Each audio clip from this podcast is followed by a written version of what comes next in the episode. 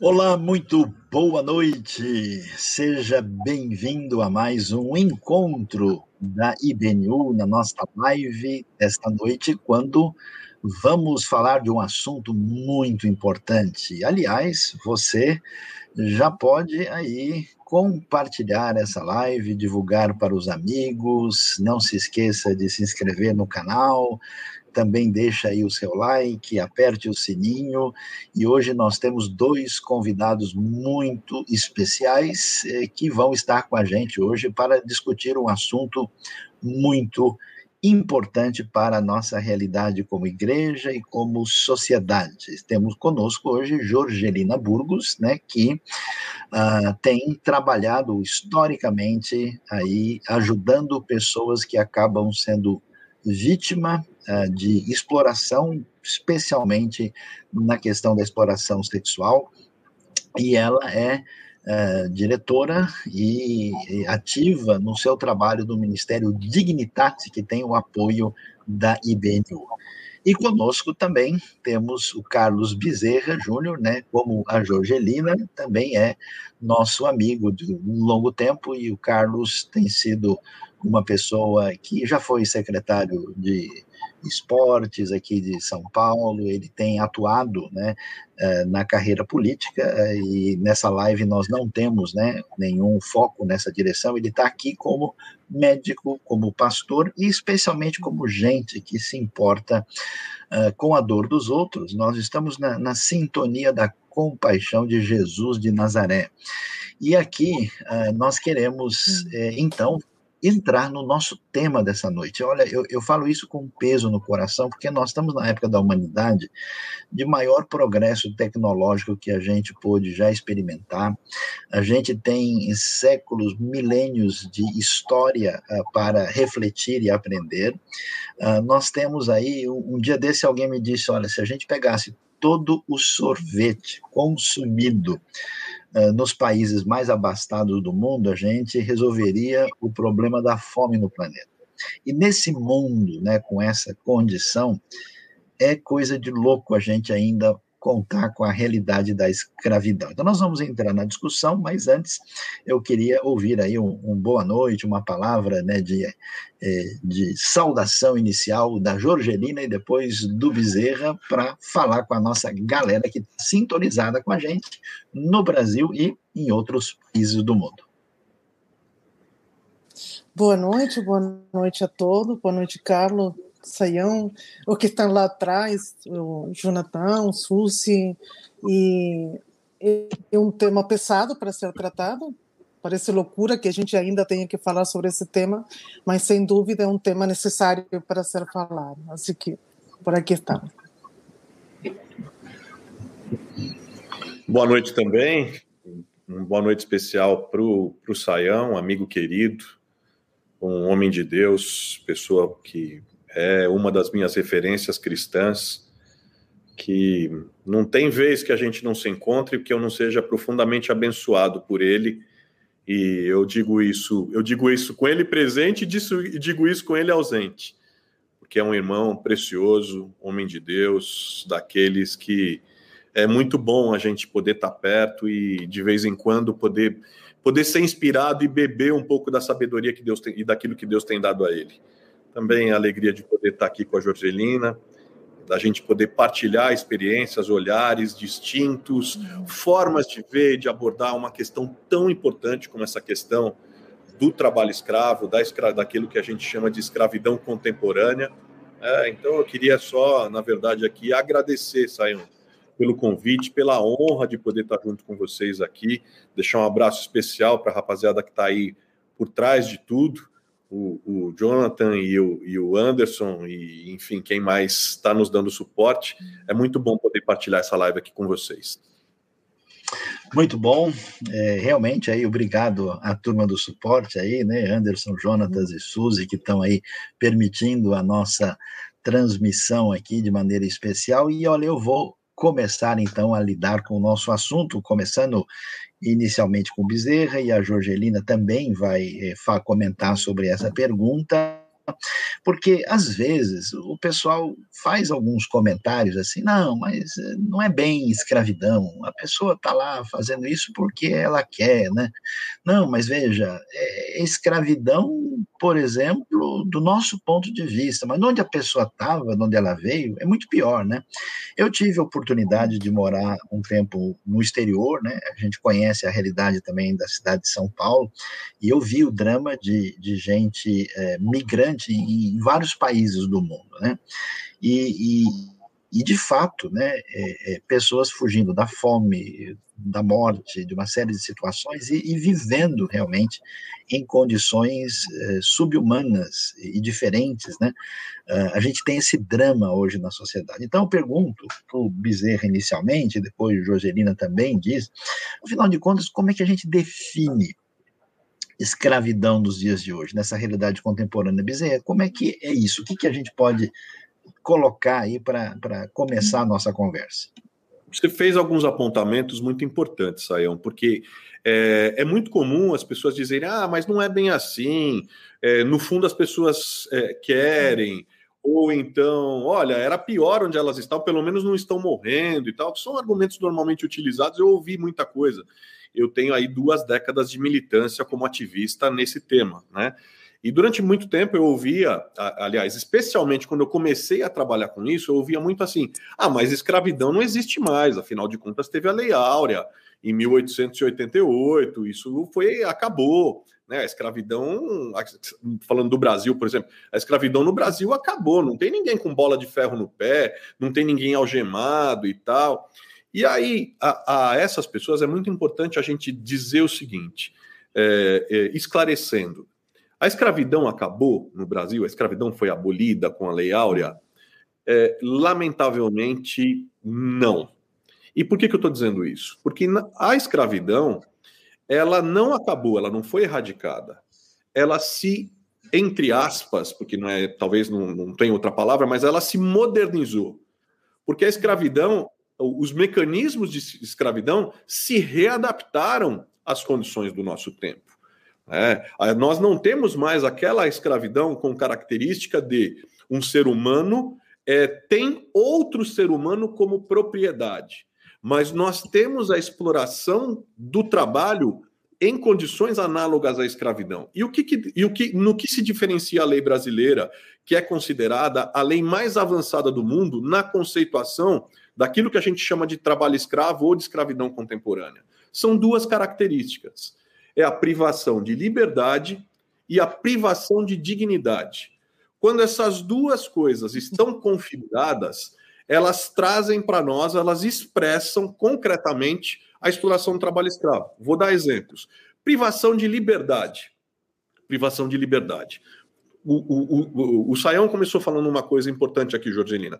É, é, pessoas migrantes e imigrantes, em geral, são os principais alvos da exploração do trabalho escravo, porque estão uhum. em condições de vulnerabilidade, da necessidade da sobrevivência, muitas vezes, enfim, das condições que estão em determinado país ou em determinado estado, vindo, por exemplo, do Nordeste para São Paulo, ou, enfim, lugares do Brasil. O que acontece? Existe um mecanismo chamado é, é, é, que, é, é, que, que, que, que faz com que haja o quê? É uma servidão das pessoas é, por dívidas. Então, o que acontece? Vou dar um exemplo claro. O Sayão estava falando de que já viu imigrantes nessa, nessa situação. Uma pessoa vive na Bolívia, no interior da Bolívia, vê lá o anúncio de um, o anúncio de uma vaga de emprego para trabalhar na confecção de roupas na cidade de São Paulo aquela pessoa sai de lá e vem para São pega um ônibus ou muitas vezes vem com outro tipo de transporte e vem para São Paulo. O empregador, aquele que promete a, a, o emprego, é, arca com todas essas despesas. Ó, você quer esse emprego? Quero. Então, ó, eu vou te pagar o ônibus ou o transporte, ou seja lá o que for, você vai chegar lá, vai ter o local para você morar e tal, pá, tudo mais. O que acontece? A pessoa vem, trabalha um mês, trabalha dois meses, quando ela vai receber o seu salário, ela percebe o quê? A seguinte fala: olha, infelizmente eu não vou ter como te pagar. Porque ao invés de eu te pagar 400 reais ou 500 reais pelo seu trabalho, eu vou ter que descontar de você a passagem de ônibus, documentos, não sei o que, dívidas, a comida que você comeu aqui, esse quartinho sem janela, é, sem cama, que você está dormindo aqui, isso tudo, ao invés de eu te pagar 400, 500, você está me devendo 3 mil. E aí instala-se um mecanismo onde aquela pessoa passa a trabalhar para pagar uma dívida que sequer ela sabia que ela tinha. Então, é o que a gente chama de servidão por dívida, privação de liberdade. Uhum. Ela não consegue mais se livrar daquilo. Por exemplo, esses que fazem isso retêm os documentos daquela pessoa e impedem que ela possa ir vir para onde ela quiser, como ela quiser. Isso é um exemplo de privação de liberdade. Privação de dignidade. A pessoa trabalha 12, 14, 16, 18 horas por dia, todo dia, sem folga. Você fala, ah, mas isso acontece? Acontece. Eu presidi uma CPI que investigou casos é, de exploração de trabalho escravo aqui no estado de São Paulo.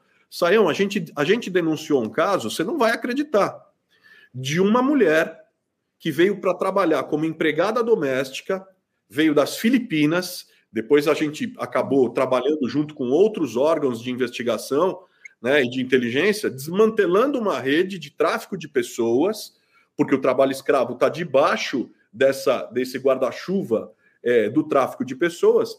Essas mulheres eram trazidas das Filipinas, seus documentos eram retidos, elas iam trabalhar em casas de classe média alta, em, em São Paulo, em condomínios fechados, e pasme, essa mulher que nos trouxe a denúncia e que a gente conseguiu, é, então, denunciar essa rede de exploração, ela trabalhava 16 horas por dia ininterruptamente na casa, de segunda a segunda, sem folga, e se alimentava com a ração dos gatos. Aquele, aquele whiskas, sabe? Era aquilo que ela comia. Como é que ela denunciou?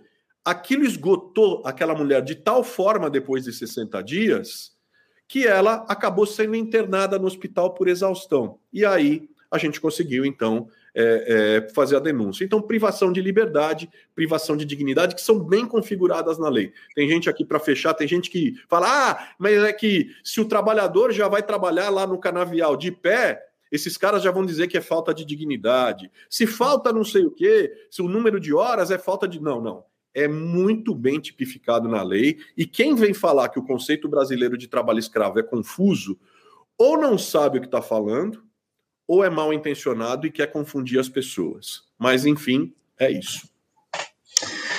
Que coisa, um negócio terrível e você que acompanha a gente aí uh, pode encaminhar também as suas perguntas, as suas questões que a gente daqui a pouco vai incluir na nossa conversa aqui de lidar com essa situação tão terrível que é a escravidão humana em tempos contemporâneos e às vezes perto de nós.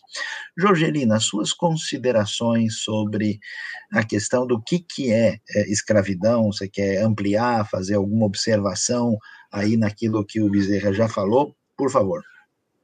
Talvez dentro do que, do que você, Carlos, falou, é, uma das coisas que a gente fala é que em 1888 não teve abolição, né? O único que teve que aquilo que era legal passou a ser ilegal. É, até às vezes as rotas que eram usadas naquele tempo, muitas delas têm sido usadas anos atrás, dois, três, dez anos atrás. É, eu conversei há um tempo atrás com pessoas do Senegal, vindo da África, e quando eles contavam como tinha sido a rota até o Brasil, digo, Senhor, é a mesma que era usada no tempo anterior a 1888. A mesma, sem diferença nenhuma, de barco. Da... A diferença era que antes de 1888 demorava muito mais tempo do que agora. É, então é muito, não sei se é a palavra certa, mas é muito ridículo ver como como realmente isso não foi abolido.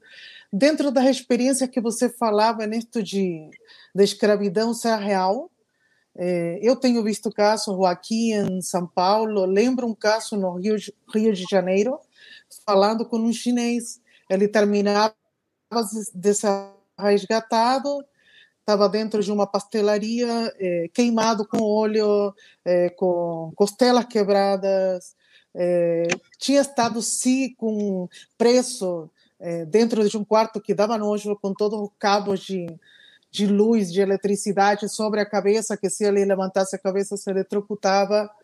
E eu perguntei para ele, com o tradutor, porque ele não falava uma palavra de português, é, por que ele estava suportando isso. E ele falou, porque eu digo, você sabe que isso é escravidão? E ele falou, olha, não tem problema, eu sou escravo aqui, mas meu filho nasce livre. Meu, meu filho vai ter liberdade aqui no Brasil.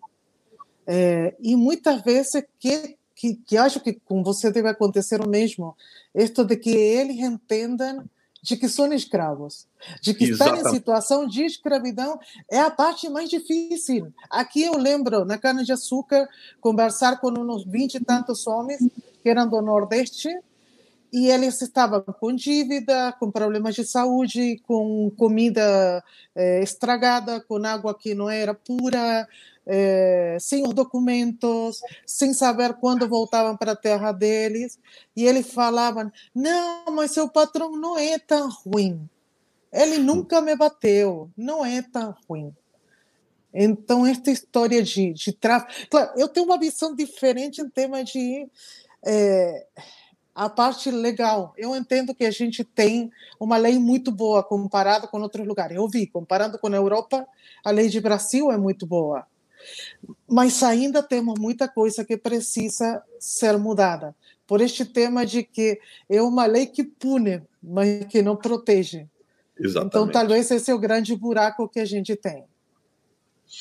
Mas vamos uh, lá, olha, isso é uma coisa meio pesada da gente ouvir, né? Porque todo 13 de maio a gente celebra, né?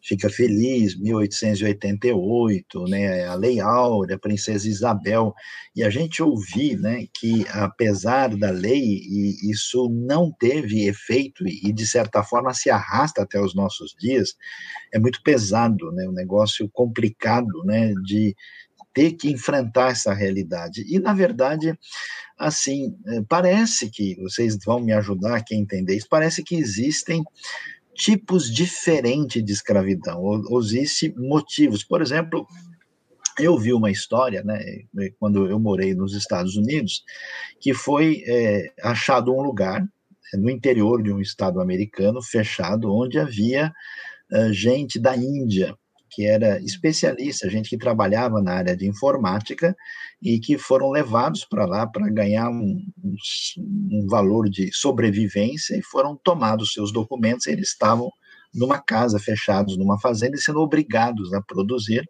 para poder ter a garantia e com a ideia que depois eles teriam uma vida diferente, melhor. Falei, caramba, especialista em informática, vivendo em situação no mínimo análogo à escravidão. Então eu pergunto, começando com a Jorgelina, depois com o Bezerra, que tipos de escravidão a gente tem hoje em dia? Porque aquele negócio, não temos é, o sujeito ali amarrado no pelourinho, né, trabalhando na, na agricultura, como é a imagem mais comum, né? Então, Jorgelina, o que, que você pode dizer? E depois o Bezerra também. Onde, como é que é? Que tipos de ação perversa de exploração do próximo a gente tem na realidade de hoje? Talvez as modalidades mais conhecidas sejam de exploração sexual, onde você pode colocar a parte de pornografia, de prostituição, é, casamento forçado é, e várias outras gamas dentro da exploração sexual. Mas essas pessoas são o quê? Se as pessoas são, são, são sequestradas, elas são. É, como é que é? Quem que entra nessa exploração sexual para se tornar escravo? Como é que funciona essa, essa dinâmica perversa? A grande maioria vai ser atraído. Vai ser atraído. Me chama muito a atenção uma coisa: quem cai na mão do traficante, ou quem cai na mão da escravidão, ele conta com duas, duas características. A primeira apresenta uma vulnerabilidade social, econômica e de outro, de outro estilo, e ao mesmo tempo tem um sonho. É, porque quando ele aceita, normalmente vai ser atraído por alguma coisa. Seja atraído, como contava Carlos, de ser oferecer um bom trabalho, é, ou meninas que namoram no príncipe azul norte-americano ou europeu, é, o fato de ser modelo, jogador de futebol, este desejo de melhorar a vida e esta ideia de dizer minha vida está tão porcaria, tudo que está ao redor, que qualquer coisa que me ofereçam vai ser melhor. Quando a gente fala daquele que sai da América Latina, estamos falando de uma saída é, muito mais simples. É, por exemplo, quem vai de América Latina para a Europa vai sair da cidade, talvez de ônibus até um lugar que tem aeroporto, vai pegar um avião e vai chegar até a Europa e de lá vai começar o pesadelo. E aquilo que Carlos falava, vai fazer uma dívida, vai cobrar além do que do que se deve, e aquilo que eles pensavam que iam ganhar acaba em dívida. Se se trata de Ásia, de África, a gente já está falando de outra história. Então, vai ter uma venda e revenda da pessoa desde que sai da cidade dele até chegar ao lugar onde vão ser, em teoria, explorados. E o caso das nigerianas, por exemplo, que demoram da Nigéria até a Europa de dois a três anos para chegarem na Europa. Eu não sei se respondi ou fiz bagunça. Bezerra, como é que é isso? Você que conhece bastante a realidade brasileira, que tipos de, de realidade de escravidão a gente tem hoje no nosso contexto? Quando a gente fala em trabalho escravo, é, e aí falando da realidade brasileira e da realidade, por assim dizer, mais paulista, né?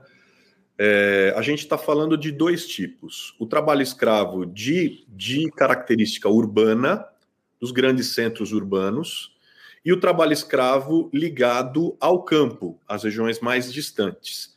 Eles são distintos, né?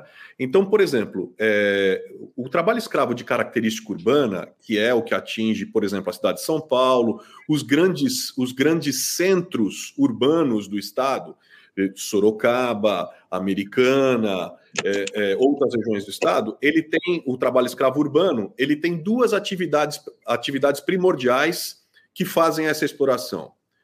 É a indústria têxtil e a construção civil. Vou te dar alguns exemplos. Vou te dar um exemplo.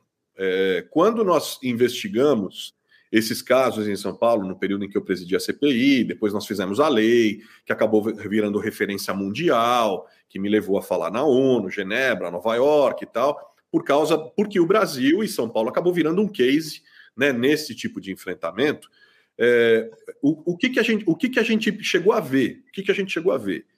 É, por exemplo, exploração de trabalho escravo na construção civil, na reforma do Hospital Oswaldo Cruz em pleno espigão da Paulista. Que isso? Com, com 18 trabalhadores vindos do Nordeste, que viviam em condições análogas à escravidão. Sem direito de ir, vir, de ir e vir, sem qualquer acesso a absolutamente nada, a água, a água limpa, um banho e tal, enfim. É, é, condições de escravidão, trabalhando para pagar a dívida, eu, ou no caso da, da, da, da, da indústria têxtil, grandes empresas, uhum. grandes empresas foram flagradas aqui no Brasil. Uma multinacional espanhola foi flagrada aqui no Brasil, a Zara. A época nós fizemos que foi um dos, uma das denúncias que nos levou à conflagração da, da, da, da, da CPI, é, que mostrava o quê? Todo o modelo de produção terceirizada dessas grandes empresas, especialmente ligadas à moda, aquele modelo que a gente chama de fast fashion, é sustentado por um modelo chamado é, é, é, de sweatshops, que é o sweat system, hum. que faz o quê? É muito característico nesse trabalho, nesse trabalho escravo urbano. São aquelas oficinas de costura que a gente, inclusive, já viu, vê em filmes, onde as pessoas ficam lá dentro, trabalhando 14, 16, 18 horas por dia, ganhando zero 50, ganhando 50 centavos por peça fabricada, por peça fabricada, em geral, é, é, em geral, migrantes e imigrantes, né? Com exposição de, de, de, de, cabos de fios elétricos, sem direito, pasme, saiam, sem direito a um banho quente, porque eles uhum. desligam os disjuntores da casa e desligam os chuveiros para que as máquinas de costura trabalhem 24 horas por dia ininterruptamente. As pessoas moram, é, se alimentam, dormem, cuidam dos filhos, amamentam, tudo no mesmo lugar, hum. né? chegando, a gente chegou a acompanhar casos aqui em São Paulo, na zona norte de São Paulo, onde houve um incêndio de uma oficina dessa. Eu não estou com as imagens aqui, mas eu tenho imagens, por exemplo, de duas crianças de 7 e de 5 anos que, estão, que foram carbonizadas nesse incêndio abraçadas, porque estavam com os pais ali. Então, é desse tipo de coisa que nós estamos falando. Né? Esse é o trabalho escravo de característica urbana. Agora, no interior, ele é ligado a, ao agronegócio. Né? Aí é a, a cana, a laranja, é, o carvão. E aí, aqui para fechar a minha fala, não estender muito, mas muitas vezes a gente pensa assim: ah, mas trabalho escravo é uma coisa assim. É muito longe da gente, né? A gente não vê. Não, não. Está muito mais perto de você do que você imagina. Está muito próximo de você. O trabalho escravo pode estar no chocolate que você consome, que é que vem é, é, da costa do que, que é, onde o cacau é extraído lá na costa do Marfim, uhum. com 70%, já chegou a 70% de exploração de trabalho escravo infantil. Tem um documentário uhum. incrível que fala disso, que é The Dark Side of Chocolate. É um documentário que precisa ser visto, que denuncia a exploração de trabalho escravo no chocolate. Mas estou falando de longe. Mas vamos falar do Brasil. O Brasil está aqui pertinho. Pode estar tá na toalha que a gente usa para secar depois do banho, nas fazendas de algodão, pode estar no detergente que a gente usa na cozinha, onde 90% do babaçu, 90% do babaçu, matéria-prima para a produção de detergentes no país, vem de uma única, vem de uma única fazenda é uma coisa é uma coisa impensável, né? Quando a gente fala em reforma agrária, de necessidade de reforma agrária no país e tal, as pessoas acham que é exagero. Assim, 90% vem de um único produtor, que já foi flagrado explorando trabalho escravo. Cara, não vamos longe. O nosso o nosso churrasco de final de semana, o carvão que 70% do carvão de São Paulo vem ali da região de Atibaia. É, hum. recentemente, há três ou quatro anos atrás, houve uma denúncia, um flagrante de exploração de trabalho escravo na produção de carvão, inclusive explorando-se trabalho escravo infantil. Então, essa é a realidade. Saião, importante, só uma coisa que eu estava me esquecendo aqui, que está dentro de uma fala que você colocou sobre a gravidade da escravidão é, é, contemporânea. Nós temos hoje no mundo, segundo a Walk Free Foundation, que é uma organização australiana, que trabalha, que pesquisa é, é, é, escravidão contemporânea no mundo, nós temos hoje 46 milhões de pessoas hum. trabalhando, vivendo em condições análogas à escravidão no mundo.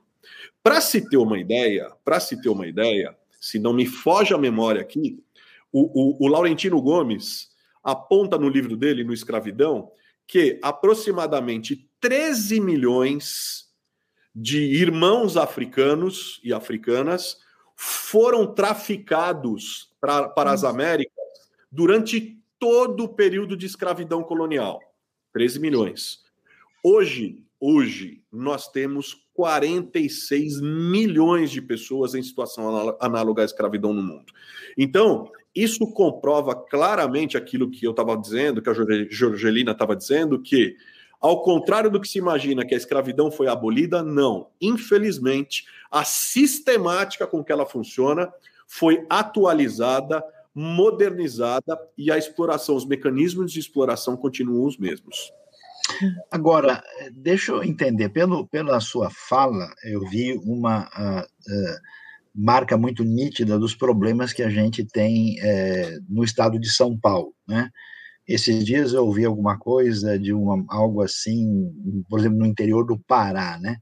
A, a realidade é, de Brasil, ela está uh, ah, concentrada por causa da questão econômica, assim, muito em São Paulo, a gente tem uma amplitude maior, e, e você mencionou aí, uh, puxa vida, 46 milhões, é muita gente, né? É a população de um país como Colômbia, como Argentina, né? Um, um país grande, né?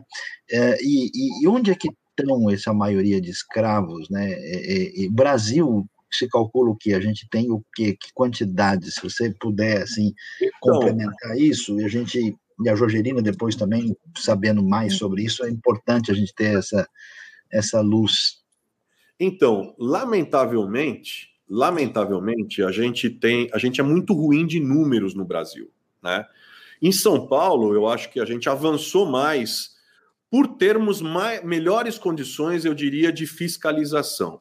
Apesar de os mecanismos de fiscalização, infelizmente, infelizmente, aí eu sou obrigado a dizer isso, de 2000, mais ou menos de 2014 para cá, eles vêm sendo sistematicamente desmantelados no Brasil. Há uma articulação intensa, por exemplo, no Congresso Nacional, a partir da bancada ruralista, para a desconfiguração do conceito brasileiro de trabalho escravo, porque isso, isso é, entre aspas, liberaria é, muito do que acontece e que é tomado como culturalmente, culturalmente aceitável no Brasil.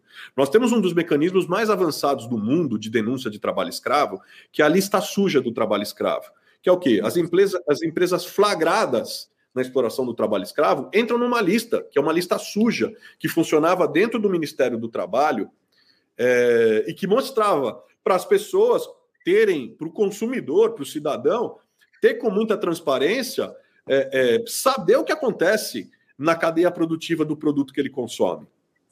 Sistematicamente, de 2014 para cá, as empresas têm gasto milhões para impedir para impedir que essa lista suja seja divulgada. Né? Então, assim, a gente tem dificuldades enormes, mas São Paulo a gente tem números, né, ainda engatinhando, mas a gente tem de números oficiais, porque o Brasil reconheceu o, o, o crime de trabalho escravo, foi um país que reconheceu o trabalho escravo no mundo, é, a partir de 1995, no governo Fernando Henrique. O presidente Fernando Henrique faz o reconhecimento, cria a primeira força-tarefa móvel para inibir isso, uhum. e aí os governos que vão se seguindo vão, cada um ampliando a seu modo. A partir de 2014 para cá, e com grande aprofundamento, lamentavelmente, dessa inibição a partir de 2018, por razões óbvias com relação à questão do agronegócio. É, e, e, de um tanto de outras coisas que vem acontecendo no Brasil. Mas de 95 para cá foram libertos no Brasil 55 mil é, trabalhadores em condições análogas à escravidão, segundo dados.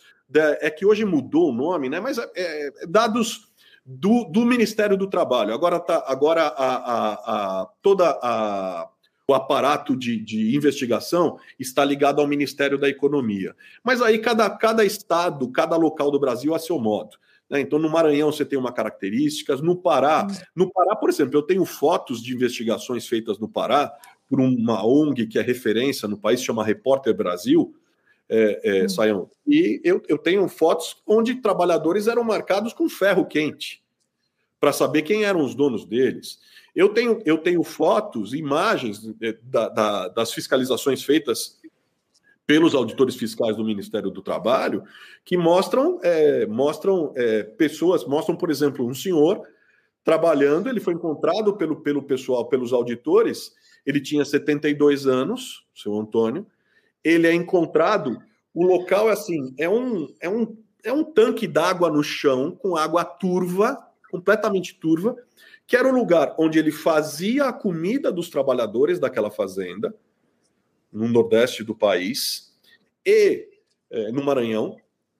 E a, a, ali ele fazia a, a, comida, ali ele lavava a roupa e ali as pessoas tomavam banho. Né? Condições absolutamente indignas, lamentáveis. E quando ele foi, quando chegou a equipe e eles os libertaram, ele ouviu aos 72 anos pela primeira vez a palavra aposentadoria. Ele não sabia que isso existia.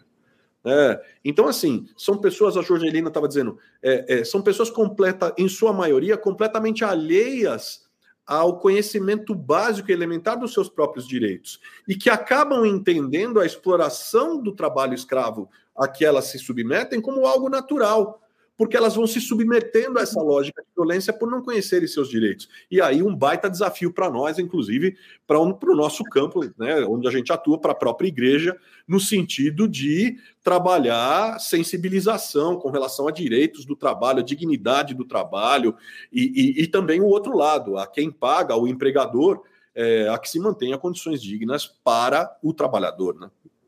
Uhum. Jorgelina, uh, obrigado, Bezerra. Realmente é, é, é, difícil, né, a gente interagir com esse universo tão louco e perverso. Uh, mas, Jorgelina, você é, é, morou na Europa, tem grande experiência internacional, né? Sabe, você tem um, um quadro mais amplo dessa realidade é, do tamanho do impacto na escravidão, existe.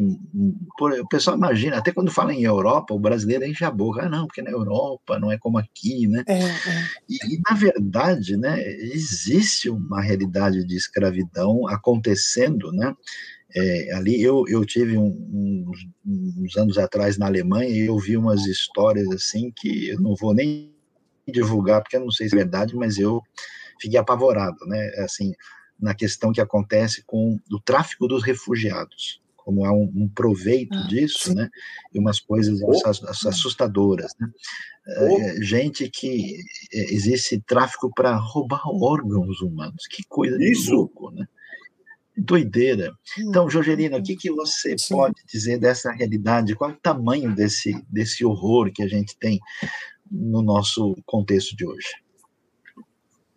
Uma coisa que assusta é a falta de números, de porcentagem. A gente fala de quantidade e número e nada é exato. Eu lembro que eu fui para a ilha do Goré, que era a ilha onde saíam os barcos negreiros desde a África para a América Latina. E uma coisa que me chamou a atenção, que ainda está difícil, tudo como era nesse tempo, e tem uma parede enorme onde eles têm marcado a quantidade de pessoas que saíam em cada barco é, mulheres, homens, crianças, e ele está até o dia de hoje nesse museu, os livros onde estão números de cada uma das pessoas que saíram, quantos morreram, quantos não. Pelo fato dela ter sido legalizada nesse tempo, existiam números. Pelo fato de hoje não ser legalizado, graças a Deus, pelo, pelo menos alguma coisa temos dentro disso, de não ser legalizado, os números acabam sendo muito mais assustadores. E aquilo que você falava dos refugiados, é, eu lembro de uma amiga é, da, da Cruz Vermelha, elas estando desde Grécia, falando para mim, olha, no barco que vai chegar lá na Itália, estão chegando tantas crianças. Eu não lembro agora, acho que eram 300 e alguma coisa. Quando o barco chega na Itália, tinha 200 e algumas crianças.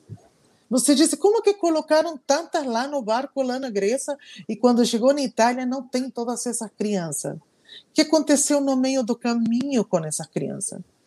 Então, tem toda uma negociação nesse pedaço de, de, de água é, que você disse, vai ser enviada criança dada em barco pequeno do lado para ser vendida.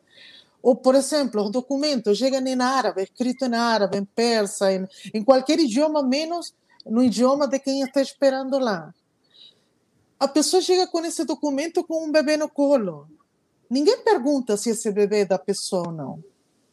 E aí você vê uma mulher, um homem com dois ou três crianças junto à criança chorando e, e algum metro depois vai ter outra pessoa esperando para receber essa criança. É, então, esto de órgãos eu já vi, é, já teve testemunhos de pessoas que eles entraram no lugar onde eles deram comida e acordaram sem a córnea, acordaram sem um rins. É, são coisas que, lamentavelmente, se escuta. Ou crianças, no leste europeu, eu ouvi muito é, as meninas de entrar, é, colocar dentro de um prostíbulo a menina com 11, 12 anos e não ver a luz até quatro, cinco anos depois que elas eram resgatadas. Então, realmente é assustador. É muito além aquilo que uma coisa que eu vi, por exemplo, em Londres.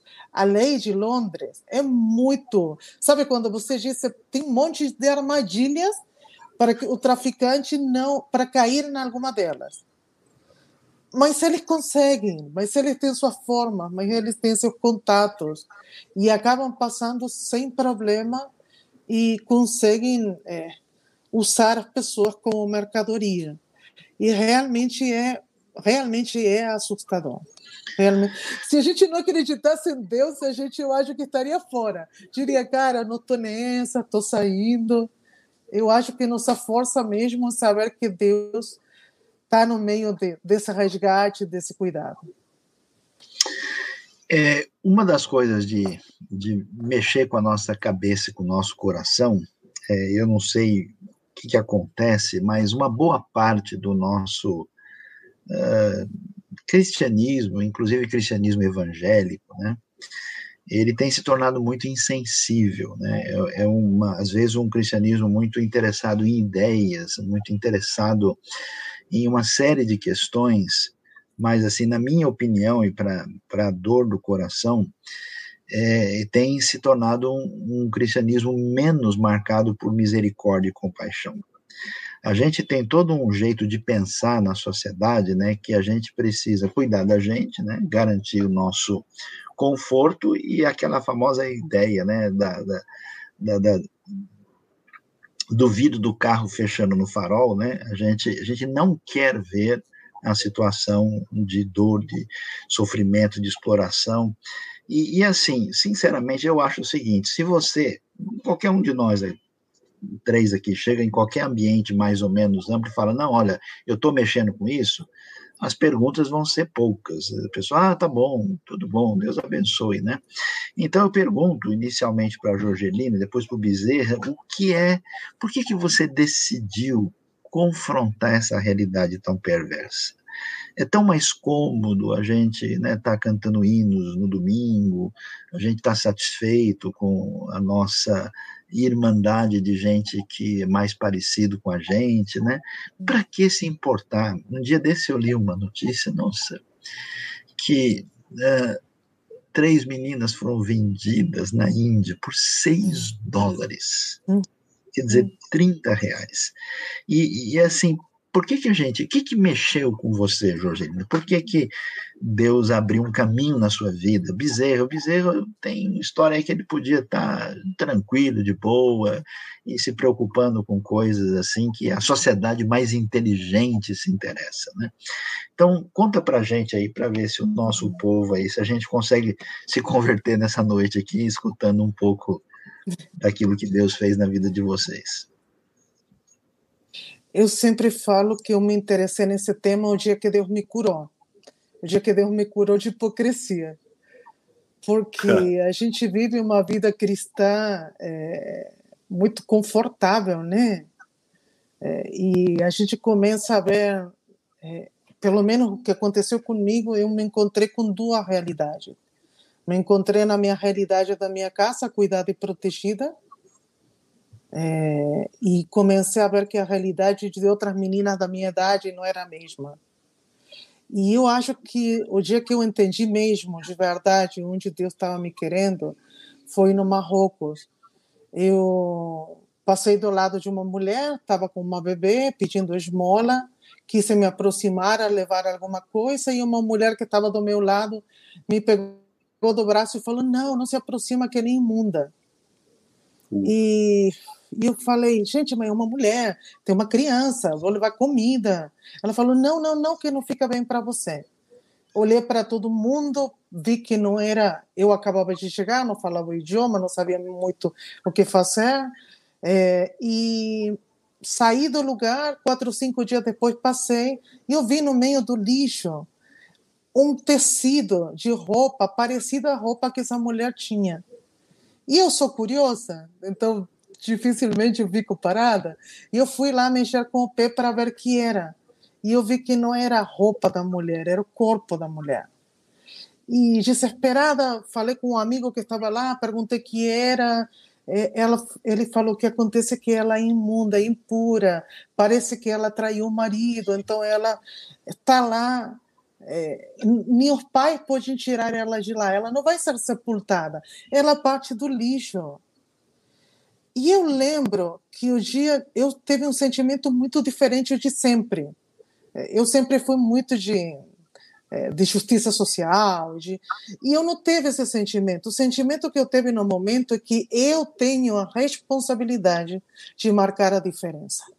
Que essa mulher não tinha voz, essa mulher não tinha como se defender, não tinha como fazer alguma coisa a favor da vida dela e da sua criança. Agora, eu, na minha posição, conhecendo a verdade da palavra, é, tendo tido uma boa base emocional dentro da minha vida, eu podia dar o que outro não podia dar. E eu entendi que essa era minha responsabilidade. E estou de entender muito pouco que a gente faz não é digno de aplausos. É o mínimo que a gente pode fazer como cristão. Se eu falo assim, que eu sou seguidor, por exemplo, eu falo que sou de Boca Júnior. Mentira. Eu sou de River Plate. Então, se eu sou de Boca Juniors, vou colocar aqui, a sua amarelo, né? Eu sou de River Plate, uso vermelho, com branco. Se eu, se eu não conheço quem está jogando River Plate, mentira, sei nada de futebol. Estou seguindo ninguém. Com Jesus é a mesma coisa. Se eu digo que sigo Jesus, mas faço o contrário do que ele faz, é muita hipocrisia, né? Então, eu acredito que isso, volto à minha primeira frase. Eu entendo que entrei nessa história o dia que Deus me curou de hipocrisia. Amém. Bezerra, fala para gente aí. Comigo foi um processo, foi um processo gradual, eu diria evolutivo, crescente, que foi acontecendo comigo e que eu e que eu chamo também de processo de conversão. É, porque eu tenho clareza é, de que tudo, de todo esse olhar que eu passei a ter para a questão, para as questões ligadas à justiça social, para as questões ligadas à equidade de direitos, para questões ligadas à dignidade humana, direitos humanos, é, tudo foi fruto da minha experiência de fé. Né? Eu até conto isso, fazer um mexanzinho rapidinho, mas eu até conto isso no meu livro, no Fé Cidadã, que eu editei pela Mundo Cristão. É um livro que fala quando a política e a espiritualidade se encontram. Né? E não é um livro que é uma peça político-ideológica ou político-partidária, não, não me proponho a isso. Eu me proponho a, a falar um pouco dessas coisas que a gente está conversando aqui. O que, que me levou a fazer o que eu faço, a trabalhar com o que trabalho e a priorizar o que priorizo. Para mim, basicamente, é a minha fé. Né? Quando eu comecei a compreender é, que era imperativo de fé me envolver com questões ligadas à justiça. E eu sentia cada vez mais Deus me movendo a isso. Eu, estudante de medicina, a gente começou o primeiro, um primeiro, uma primeira clínica popular, um primeiro projeto que eu me envolvi, social, na minha comunidade, lá na comunidade da Graça, na Zona Leste de São Paulo. E a gente começou a fazer aquele trabalho e aquilo foi se desenvolvendo. Eu acabei descobrindo, anos depois, a minha vocação política e fui amadurecendo a partir da leitura das escrituras. E de repente eu comecei a ficar muito incomodado porque eu estava diante de um livro que tem mais de dois mil versículos falando de um quarteto, que é o pobre, o órfão, a viúva e o estrangeiro. E aí eu comecei a me perguntar e a perguntar por que, que os cristãos falavam tanto por que, que os cristãos, e por exemplo, no caso, eu que faço política, por que, que a bancada evangélica fala tanto de coisas que a Bíblia fala tão pouco e não falam nada, ou quase nada, de coisas que a Bíblia fala tanto? Né? E eu senti que nesse processo de amadurecimento, Deus foi me expondo, né? Por causa da minha, a, primeiro, a minha fé, a minha vivência comunitária, numa igreja pentecostal da Zona Leste de São Paulo, no serviço comunitário. Aí depois, a descoberta da minha vocação política e a descoberta da agenda do reino, da agenda das escrituras na ação política, que inverte agendas, que inverte prioridades, né? que trata com, com prioridade esse quarteto, que é um quarteto muito presente, como eu estava dizendo, dois mil versículos na Bíblia, e aí Deus começou a me expor, por causa da própria formação médica, é, é, o contato direto com as pessoas, com a miséria, com o impacto da miséria, com a violência que a miséria provoca na vida das pessoas. Aí, como é que chegou na coisa do trabalho escravo? Eu trabalhando com, com enfoque no quarteto: pobre, o órfão, a viúva e estrangeiro.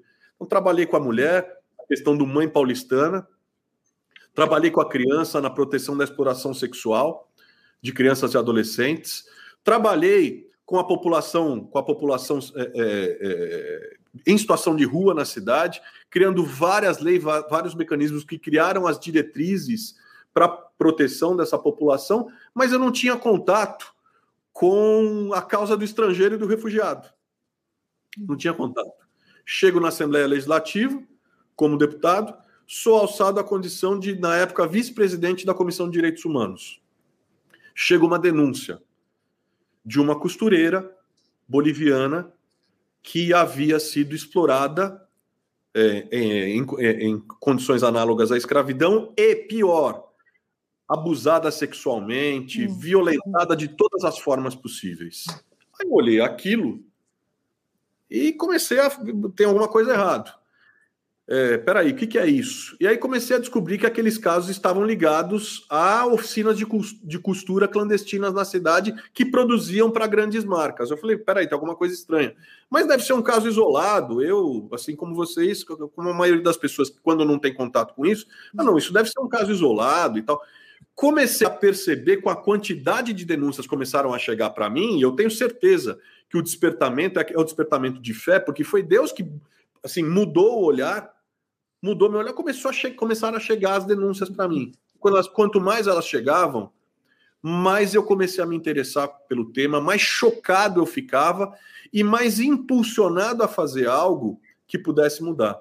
E foi aí, com a chegada desses casos, com a chegada disso tudo, que eu passei a me envolver diretamente, comecei a acompanhar investigações, comecei a acompanhar é, é, incertas nessas oficinas, comecei a acompanhar casos de prisão, desses exploradores e tal. E a partir daí me envolvi, foi quando a gente criou a lei que virou referência mundial, a lei, a lei aqui no estado de São Paulo, né, que, que, uhum, que uhum. fecha os estabelecimentos, caça o, o registro é, de ICMS dos estabelecimentos que forem flagrados e, e explorando o trabalho escravo. Mas uma coisa que foi muito importante para mim, sabe, Sayão? É, eu não tenho dúvida de que eu me movimentei nessa direção fruto da minha reflexão bíblica e fruto de um profundo incômodo para uma prática de fé, para uma fé. Eu, eu, eu fui muito desafiado nesse período a uma fé é, espiritualmente vibrante, mas que fosse socialmente transformadora. Né? Se eu estava no parlamento, eu sabia que Deus havia me colocado ali para fazer algo. E aí eu comecei a beber em fontes, como por exemplo, um irmão nosso, William Wilberforce, que hum. dedicou. Pouca gente sabe, hoje em dia é uma loucura, mas as pessoas não sabem que a escravidão caiu no mundo, né? O tráfico de o tráfico dos, dos navios negreiros caiu no mundo, caiu na Inglaterra, fruto de muita oração, muita articulação e do trabalho político de um irmão nosso, um deputado que estava lá no parlamento inglês, o William Wilberforce, que passou três décadas da sua vida lutando contra isso, apontando o pecado nisso, discípulo de John Wesley, é, é, irmão nosso metodista que acabou que acabou colocando a sua vida a serviço da transformação da, do, do, do, do seu país e do seu tempo. Então, é, para mim, fundamentalmente, o envolvimento com isso não é, não, não tem outro motivo que não seja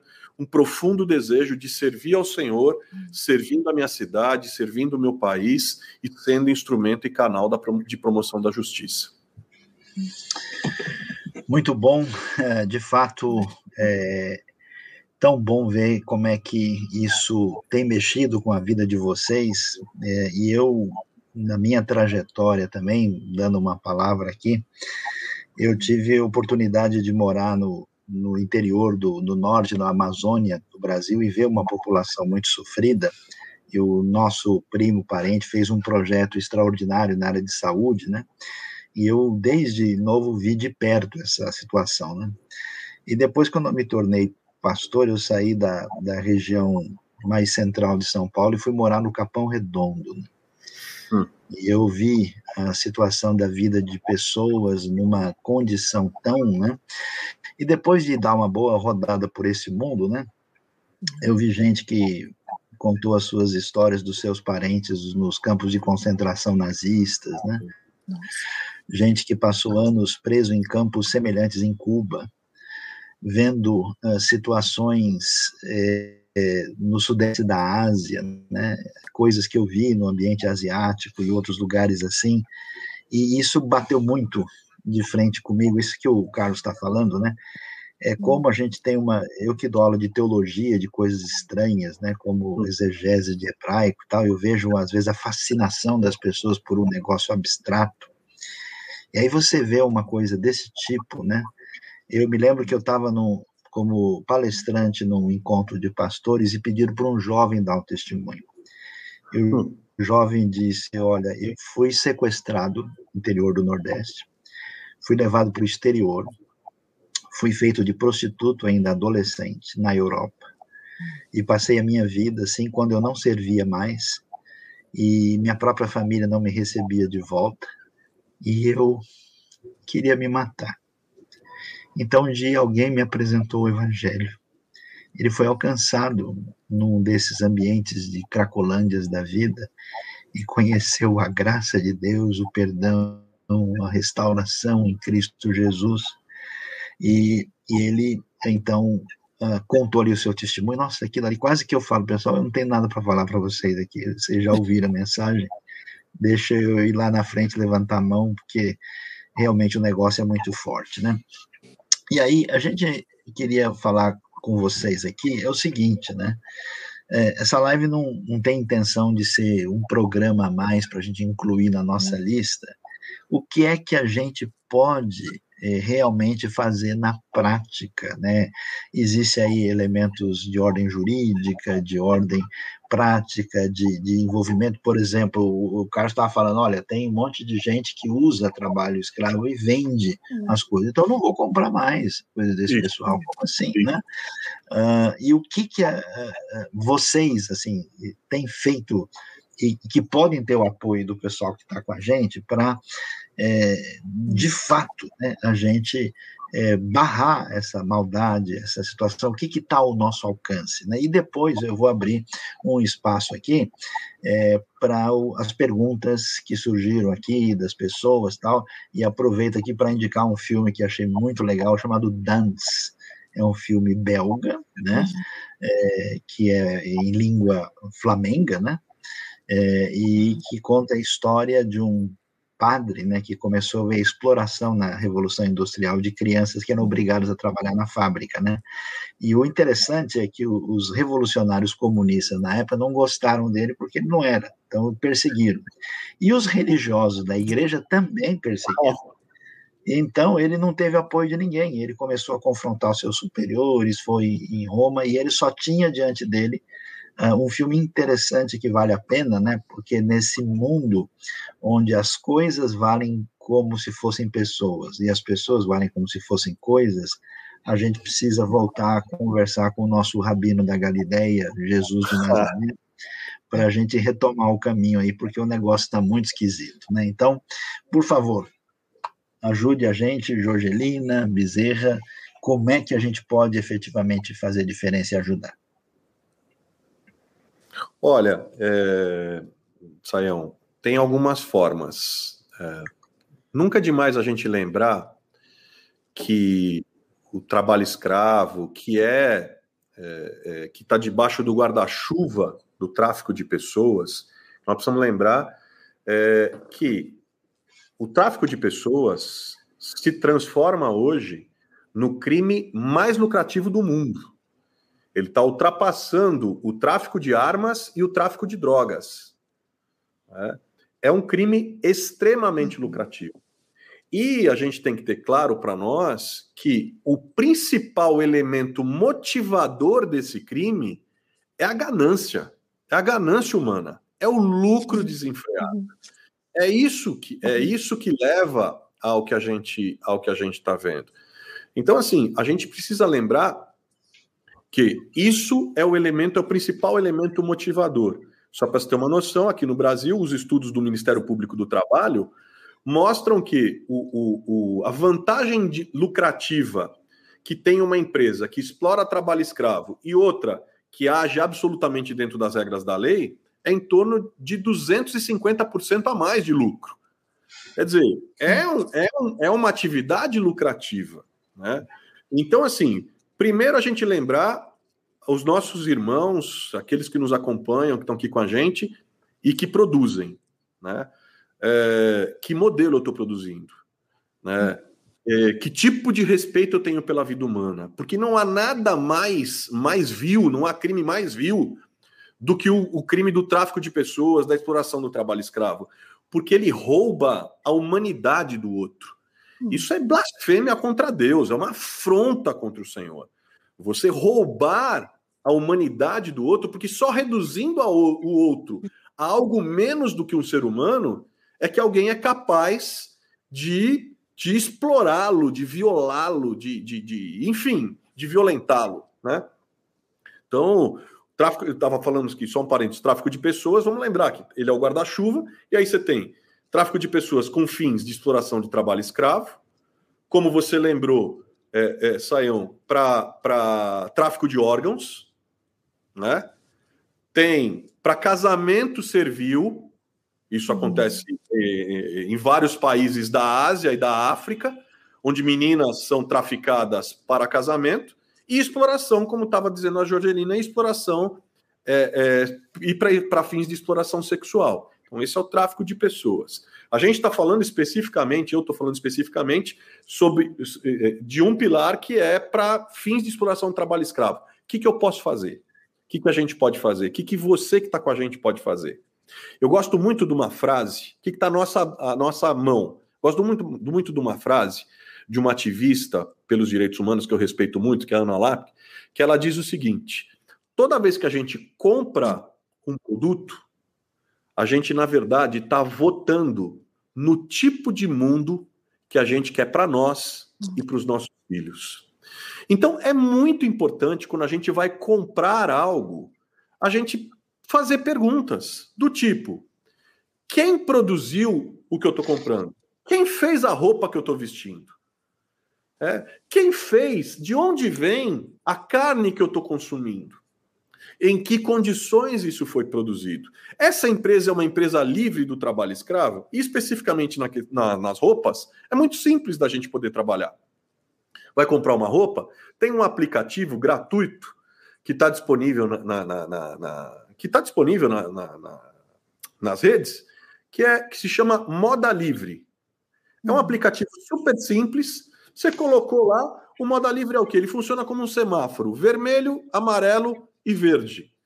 Foi uma grande pesquisa, a mais completa pesquisa feita no país, com as grandes marcas produtoras de roupas que levavam em conta nas respostas é, é, a, transparência da cadeia produtiva, se tem um canal de denúncia, se a empresa tem um canal de denúncia para exploração de trabalho escravo, se já, teve, já esteve envolvida alguma vez em exploração de trabalho escravo e tudo mais.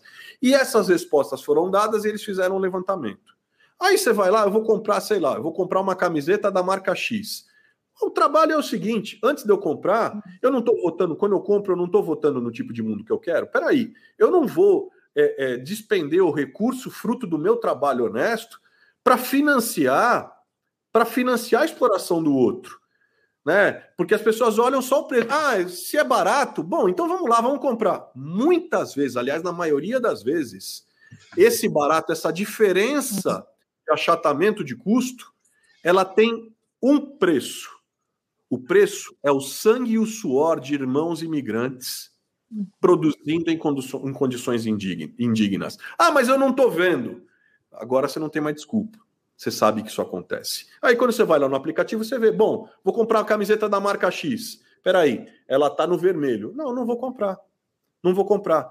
Porque se esse crime é motivado pelo lucro, pela ganância, a melhor forma de atingir esses exploradores é, como dizia o meu avô, é, no órgão mais sensível do corpo, que é o bolso.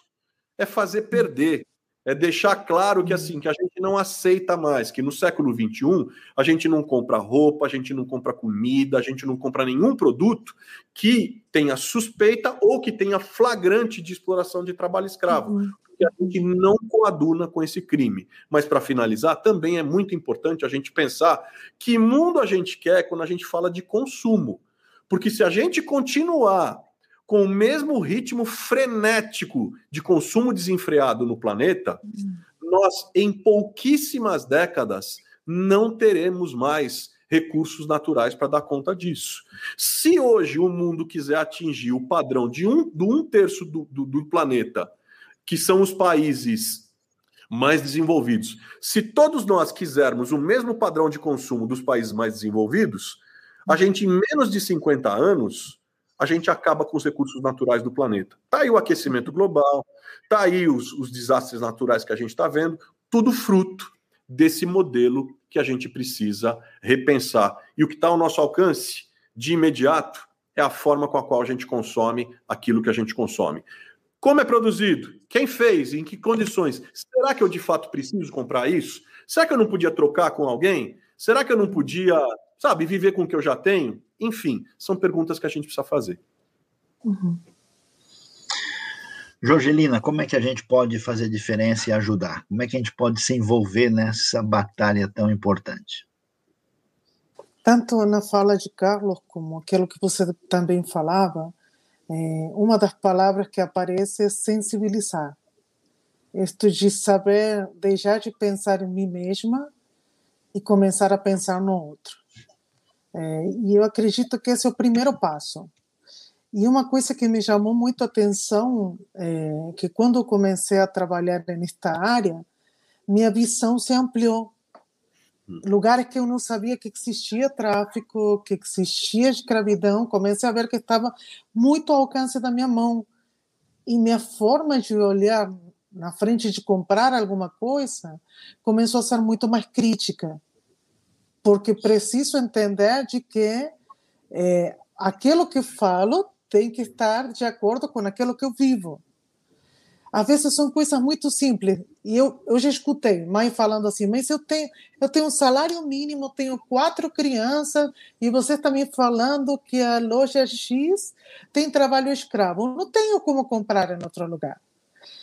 Talvez não vá conseguir comprar em outro lugar e vai ter que comprar nessa, mas não compra cinco blusas, dez calças. É, com, já que você não tem outra saída, vai ter que comprar naquela, então compra pelo menos o mínimo. É, parece loucura. Claro que a gente quer usar coisa nova e quer é, ver os pequenos produtores, pessoas que estão costurando, vai comprar, vai comprar legumes, vai comprar comida, dá uma olhada, quem, quem que está vendendo? É, aquilo que você falava, Carlos, é, da, baixar o aplicativo, ver, ver realmente temas de moda, que está, que não está. O tema da lista suja, graças a Deus, a última acho que está boa. A gente teve um tempo sem lista suja, e isso foi complicado, porque não tinha como saber o que estava acontecendo no Brasil. É, e, e abrir os olhos, ajudar a quem está do lado. É, parece muito repetitivo, mas olha para o lado, tem um estrangeiro, ajuda é, para ele não cair na mão de, de tráfico, para não cair na mão de escravidão. É, abre o olho, lê, lê aquilo que você está comprando, lê de que produto está feito não, quem está vendendo, quem não está vendendo. São coisas que podem ser talvez muito práticas. É, e a gente se fazer costume. É, às vezes nossas irregularidades ou nossas ilegalidades podem ser em coisas simples que a gente faz no dia a dia. É, coisa boba, como eu disse, eu vou baixar uma música em vez de comprá-la, ou vou baixar o PDF de um livro em vez de comprar o livro. Então, coisas simples como essas vão fazer que a gente não seja parte desse carrossel que é a escravidão contemporânea. É, é, bem, é, é, bem minucioso, né? Poder olhar cada detalhe. Saião, queria falar só uma coisinha que a, que a, a Jorgelina me trouxe a lembrança, que é o seguinte. É, o nosso papel, e a sua pergunta é muito, ela é muito importante, porque quando você fala do nosso papel, é, é, é importante a gente trazer a, a lembrança o seguinte, de que nós podemos ter as melhores leis, as leis mais duras, é, os melhores sistemas repressivos, os melhores sistemas de investigação, de tentativa de coibição desse crime, mas se a sociedade não mudar sua cultura, sua cultura de consumo desenfreado, de às vezes a gente consumir coisas que a gente não precisa, se a sociedade não diminuir, é, é, se a sociedade não mudar sua cultura com relação ao olhar ao imigrante, ao migrante, ao próximo, ao respeito, a entender que o outro. Ah, mas o que, que eu tenho? Isso não é problema meu. Eu estou comprando o produto, eu quero mais barato. Se isso vem de, de trabalho escravo ou não, tem alguém sendo prejudicado ou não, não tem nada a ver com isso. Nós temos tudo a ver. E aí, quando a gente fala, é, é, quando a gente fala com cristãos, é assim: isso fundamentalmente nos faz diferente daqueles que não têm fé, ou deveria.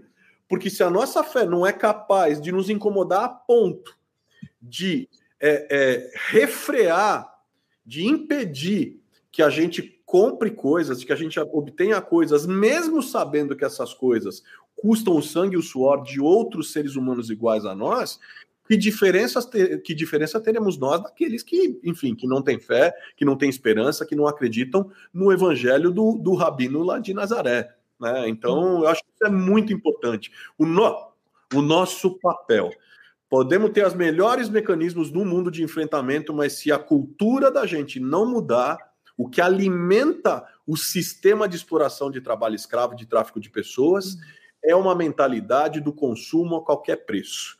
E isso nós precisamos ter muito claro para nós, que é fruto de um sistema é, é, econômico que também precisa ser repensado, um sistema econômico excludente, concentrador, preconceituoso, e devastador do meio ambiente. Nós precisamos ser aqueles que profetizam o sistema falando, peraí, há algumas coisas que precisam, tem travas que precisam ser colocadas. Isso não pode seguir dessa maneira. A gente não pode permitir que o sistema econômico se desenvolva dessa forma, porque nós temos um papel nisso. Enfim, era, era isso que eu queria lembrar. Muito bem, uh, eu tenho aqui agora as perguntas né, que foram trazidas, inclusive tem uma diretamente para mim aqui que eu vou lhe dar, e é uma pergunta de perfil teológico. A pergunta trazida aqui diz o seguinte: saiam como defender a fé.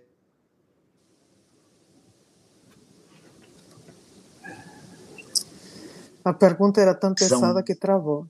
É. Eu estou sentindo. Ah, opa, estão ouvindo? Agora tá travando, viu? Hum.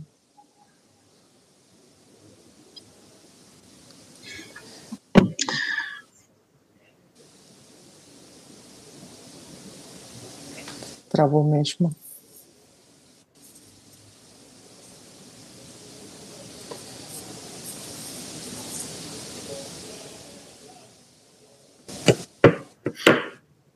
Acredito que, que era isso. A pergunta era tão pesada que travou mesmo, né? Não está dando para responder ela. Segurou, segurou o saião. É, segurou o saião mesmo. Não, e eu estou vendo que tem outras perguntas também aqui. É,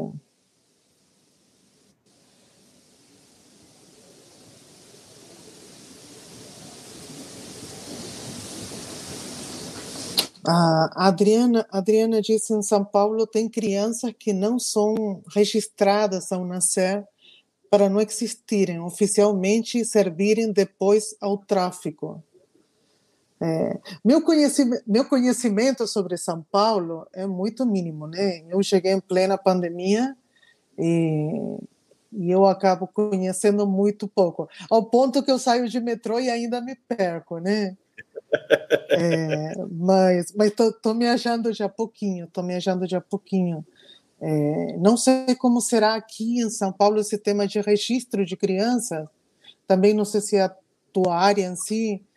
É, é eu acho que poderia, poderia, é Adriana, né? Adriana, é, isso é uma denúncia grave que precisa ser feita. É, saber aonde acontece isso, aonde há indícios de que isso está acontecendo, para que a gente possa, por exemplo, usar mecanismos do poder público para ativar investigações, para ativar, enfim, ações que sejam concretas no sentido de, de, de desbaratar isso, mostrar isso para a sociedade e impedir que isso possa se ampliar. Eu não conheço, não sabia disso, não conheço, é, mas com a sua afirmação, eu acho que é uma coisa, eu penso que é uma coisa gravíssima e que precisa de uma denúncia, uma denúncia mais concreta. Né? É, o Ministério Público seria o melhor caminho para poder fazer para poder fazer essa denúncia. Verdade. Também o Disque Direitos Humanos, é o Disque 100. também é um local importante para. É um canal importante de denúncia, os conselhos tutelares, enfim, são canais importantes é. de denúncia. A própria imprensa. É né? bom e necessário, é. É bom e necessário. Anos atrás, a... o Ministério de Saúde voltou. Era pesada a pergunta, hein? a Jorgelina falou que a, a, pergunta era tão pesada que até derrubou você do ar. Voltou. Não. E acho que ele não voltou. Acho que voltou o problema pela é metade. É. Voltou pela metade. É, mas eu lembro que a Secretaria, o Ministério de, da Saúde tinha tratado sobre esse tema no Rio de Janeiro. Aqui em São Paulo, não, não sei, não conheço. É, que tinha criança que não eram inscritas e, e o que a ação foi essa, de fazer a denúncia de que sem e os mesmos postos de saúde é. é. ter a obrigatoriedade de registrar a criança para não para não ter esse problema, né? Bom, pessoal, tudo bem? E aí, às vezes o pessoal dos bastidores tudo. tem que entrar aqui quando tem um problema de conexão. A gente vai fazer aqui algumas das perguntas que estão na nossa lista. Eu acho que no momento que vocês estavam falando a respeito do trabalho escravo, do trabalho que ainda existe hoje, tanto nas cidades grandes quanto na, na o, o, Carlos mencionou aí em alguns lugares do interior do Brasil. A Aline fez uma pergunta a respeito disso, a respeito da, da punição, né? Qual seria a pena para esse ato, né? O, o, o, que quando a pessoa é resgatada do trabalho, o que, que é feito para resgatar sua dignidade? Ou seja, ela recebe direitos trabalhistas? Como é que funciona isso? Acho que é... o Carlos pode falar. E depois a Jorgelina também mencionou uma coisa a respeito da, da, das mulheres que são é, colocadas em escravidão sexual também, né? Como é que essa questão da dignidade eu acho que é muito importante, né? Uhum. É, isso se enquadra no, isso se enquadra no, no artigo 149 da, da, da Constituição é, Federal, né? E prevê prisão, enfim, uma série de, de punições. Mas eu penso que mais importante, até que eu acho que eu penso que aí está o principal desafio, Jonatas, é, da gente. Por quê? A maior parte das vezes a gente pensa, a, gente pensa como, como o enfrentamento, né? A gente pensa muito na repressão, no enfrentamento, né? Isso é importante, mas nós precisamos lembrar que é um tripé. O enfrentamento, para ter resultado, ele é um tripé. Então tem a repressão, ou seja, as leis, investigação, polícia, punições, prisões, tal. E o Brasil nossas leis dão conta. E nosso aparato de investigação e de, de repressão é bom. É bom, tanto é que a gente é case, eu estava dizendo. Eu estive falando uhum. sobre isso em vários outros países do mundo, a convite da, da Organização das Nações Unidas, porque o Brasil é case. Né? Então a repressão é uma coisa. Agora, tem o papel da sociedade, que é a sensibilização, que a Jorgelina estava lembrando, sensibilizar, sensibilizar as pessoas e mudar a cultura de consumo. E por último, tem o papel da reintegração. E essa reintegração, eu penso que é o maior desafio do poder público. Porque essas pessoas não estão sendo exploradas porque elas escolheram, acordaram de manhã, oh, eu adoro ser explorado. Né? Eu uhum. acho muito bacana ganhar é, 10 centavos por peça do que eu, que eu costuro. Não. Elas estão, na, elas estão naquela condição é, porque seus locais de origem não ofereceram de sobrevivência dignas para ela. Então, às vezes são locais onde acontecem guerras, às vezes são locais de profunda pobreza, miséria, violência e tal, e as pessoas acabam se deslocando. Então, o ideal seria prevenir que isso acontecesse nos próprios locais para impedir que as pessoas, para evitar que as pessoas saíssem dos seus, dos seus lugares de origem por causa dessas violências, por causa dessas violações Exato. de direitos. Agora, uma vez que isso aconteceu, que foi flagrado, que tudo aconteceu, aí o que precisa e o que normalmente acontece é, é condenação, é, indenização dos trabalhadores, né?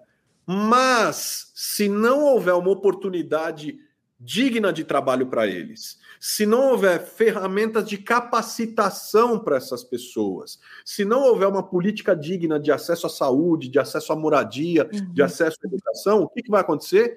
Aquele dinheiro vai acabar e aquela pessoa, como acontece muito frequentemente, vai voltar a ser uhum. explorada. Então, aí, a pergunta é da Adriana, né? A pergunta é, é super oportuna.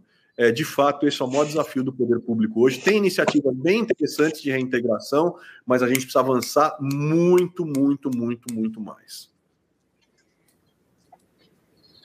Jorgelina, você quer comentar alguma coisa? Sim, uma coisa que me chama muito, me chama atenção, mas mais que chamar atenção, é, não sei o, o Carlos dentro da experiência dele, sempre que a gente se aproxima a um grupo de pessoas que foram resgatadas, que estavam em escravidão contemporânea, é, as mulheres sofreram estupro, as mulheres foram exploradas sexualmente. É, as, o peso das perguntas hoje está difícil. É. Saião, você está entre a gente já? Eu tô, nossa, impressionante aqui que todos os caminhos travaram aqui, mas é estamos lá.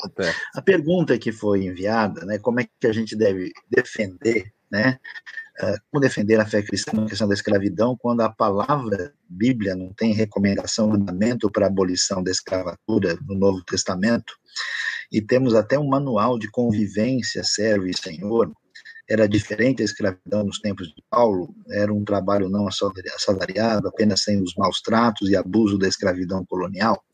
Então vamos lá. Uh, aí são várias coisas que a gente precisa entender. Primeiro, é verdade que na antiguidade você tinha, por exemplo, um pedagogo, um filósofo grego que estava na condição de escravo, né, e ele trabalhava como um tutor, ensinando, né, uma criança, um filho. Então, assim, a, a, escravidão moderna, né, a escravidão sempre foi uma experiência constante na história humana, lamentavelmente. Né? Uhum. É, a, a, escravidão movida pelo sentimento de ganância, né, ela foi extremamente mais cruel do que em outros momentos. Né? A gente vê isso. Né? Agora, é, o que é necessário entender é que no Novo Testamento você tem uma autoridade política que domina a realidade chamada Império Romano. Hum. E os eh, cristãos primitivos, eles não tinham força de ação nem dentro do contexto do judaísmo da época, e muito menos diante do Império Romano. E a Bíblia, com muita sabedoria, sabe muito bem onde é que está a raiz da escravidão. Por isso existe, a gente pode chamar assim de um primeiro tratamento bíblico que você vê, por exemplo, na questão de Paulo com Filemão. Né? Então, Paulo fala com Filemão, tratando de Onésimo, e a, a coisa funciona assim: o amor cristão é a força implosiva interna da lógica da exploração do próximo. Porque o que, que acontece? Às vezes, uma pessoa chega e, e faz uma leitura da Bíblia um tanto quanto perigosa, sem entender o princípio que está por trás da orientação. Então, se nós somos chamados a amar o inimigo, imagine em que lugar está querer explorar o próximo. Esse foi o problema de Jesus contra os religiosos da sua época, que faziam algumas leituras literais afastadas do interesse do princípio que Deus tinha dado. Ah, portanto, ah, o conceito de que só Deus é o Senhor, ninguém tem direito de ter domínio sobre ninguém, o conceito de que todos nós somos iguais diante de Deus e que todo ser humano tem dignidade porque ele é imagem e semelhança de Deus e que a gente tem essa, né, essa dívida perante o próximo de amor fraternal, estabelece uma impossibilidade da escravidão. Então, quando essa semente é lançada, ela não tem força política para acontecer dentro do Império Romano. Quando os cristãos, de alguma maneira, começam a influenciar a sociedade, vários elementos começam a ser questionados. A gente vê, à medida que a fé cristã aumenta, apesar da, da barbaridade do mundo sem Deus, há uns elementos atenuantes na história. E como corretamente o Bezerra falou para a gente aqui, a força moderna que acabou com a escravidão, ela foi inspirada exatamente nessa uh, diretriz que tem a ver com os conceitos bíblicos fundamentais. Um dia encontrei alguém dizendo assim, não, mas não tem nada errado em a pessoa usar e vender cocaína, porque não tem nenhum versículo falando contra isso, né? Então, a gente vê, peraí, né? Você precisa entender o princípio por trás, né? É, Deus repreende o povo lá em Miqueias, né? E vai dizer, olha, vocês estão achando que eu estou querendo é um monte de sacrifício, um monte de ribeiro de azeites, que você ame a misericórdia, pratique a justiça e ande humildemente com o, o teu Deus. Isso que o, é, olha, é, é um negócio de mexer com a gente. A primeira peça arqueológica da língua hebraica de 3 mil anos atrás, achada em Herbet Keiafa, a palavra que está lá, as frases são, olha, é, é, é, ajude a viúva, ajude o necessitado. Quer dizer, isso não existia no mundo antigo.